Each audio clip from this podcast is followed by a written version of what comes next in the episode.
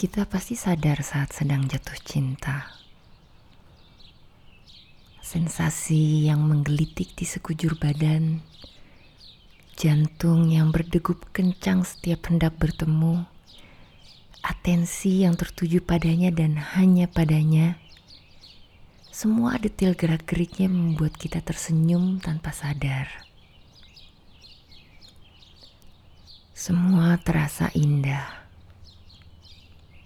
masalah hidup yang tadinya membebani pikiran menjadi ringan karena kehadirannya. Kita mulai lebih memperhatikan penampilan agar mendapatkan apresiasi darinya seorang. Perasaan percaya diri dan menjadi seseorang yang spesial saat diperhatikan olehnya. Semuanya menjadi jelas seperti anak hilang yang kembali ditemukan oleh orang tuanya. Kita langsung merasakan kenyamanan, kehangatan, kasih sayang, ketenangan hati, dan merasa aman di sampingnya. Dunia menjadi masuk akal dengan kehadirannya. Seperti rangkaian puzzle yang akhirnya menjadi utuh setelah meletakkan potongan puzzle terakhirnya. Memikirkannya saja sudah membuatku rindu akan semua sensasi itu. Beberapa tahun setelah aku berpisah dengannya, seseorang bertanya padaku, "Lo sebenarnya cinta gak sih sama dia waktu itu?" Aku tidak dapat menjawabnya. Lebih tepatnya, Aku takut menjawab pertanyaan itu. Padahal aku ingat semua sensasi saat aku jatuh cinta. Tetapi sekarang, aku tidak dapat menemukan titik di mana cintaku pudar. Apa tanda-tanda dari cinta yang mulai memudar? Jika kita mengetahui detail sensasinya, apakah kita dapat menolak atau mencegah agar tidak terjadi perpisahan? Jika aku ditanya, apakah aku masih cinta padanya? Jawabanku tidak. Jika ditanya kapan aku berhenti mencintainya, aku kebingungan.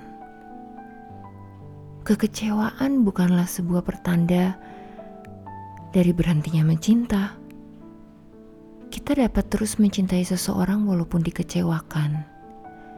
Kita dapat memilih untuk memaafkannya, dan cinta kita tetap utuh, atau mungkin lebih besar.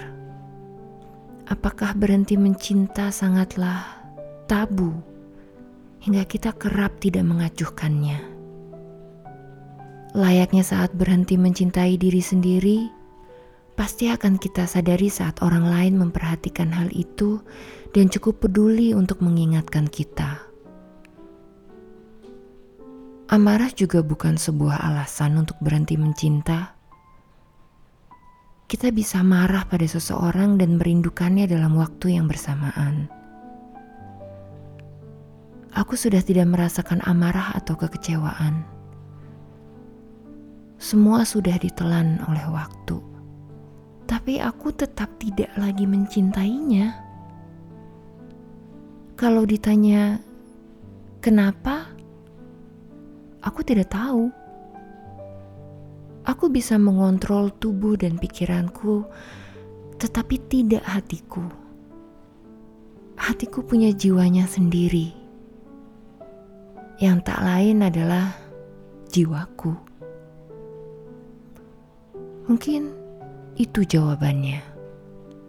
Jiwaku bergerak mengikuti hatiku.